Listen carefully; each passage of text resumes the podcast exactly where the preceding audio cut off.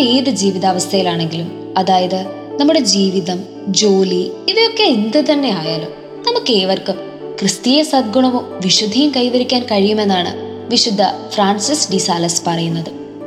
വിശുദ്ധരുടെ ജീവചരിത്രം വായിക്കുമ്പോൾ നമുക്കിത് കാണാൻ സാധിക്കും. വളരെ അന്തസ്സുള്ള ജോലിയും സമ്പത്തും ഒക്കെ ഉണ്ടായിരുന്നിട്ടും വിശുദ്ധരാക്കപ്പെട്ട ഒട്ടനേകം വിശുദ്ധരുണ്ട് നമുക്ക് ചുറ്റും. പ്രൊഫസറായ വിശുദ്ധ ഫ്രാൻസിസ് സേവിയർ രാജ്ഞിയായ വിശുദ്ധ എലിസബത്ത് ഗവർണറായ വിശുദ്ധ അംബ്രോസ് എന്നിവരൊക്കെ ഇതിന് ഉദാഹരണമാണ്. എന്നാൽ തീരെ ദാരിദ്ര്യത്താലും രോഗത്താലും വലഞ്ഞിരുന്നവരുടെ ഇടയിലും നമുക്ക് വിശുദ്ധരെ കാണാൻ സാധിക്കും.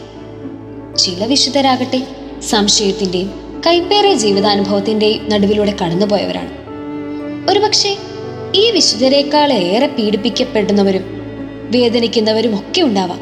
എന്നാൽ എന്തുകൊണ്ട് അവരൊന്നും വിശുദ്ധരായില്ല എന്ന ചോദ്യത്തിന് ഉത്തരം ഒന്നേ ഉള്ളൂ നമ്മുടെ വേദനകളിൽ പീഡനങ്ങളിൽ രോഗങ്ങളിൽ സഹനങ്ങളിൽ ഒക്കെ നാം കാണിക്കുന്ന ഒരു സ്വർഗീയ മനോഭാവമാണ് നമ്മെ വിശുദ്ധരാക്കുന്നതും വ്യത്യസ്തരാക്കുന്നതും.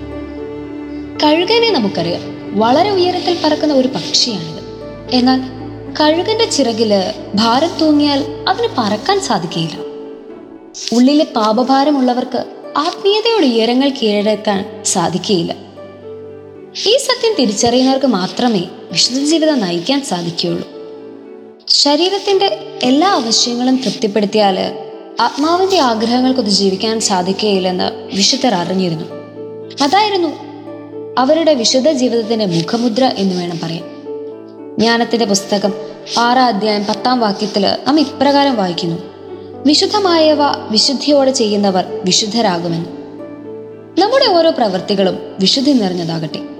ജീവിതാവസ്ഥ എന്തു തന്നെയും ആയിക്കോട്ടെ നമുക്കും ഒരു വിശുദ്ധ ജീവിതത്തിനായി പരിശ്രമിക്കാം.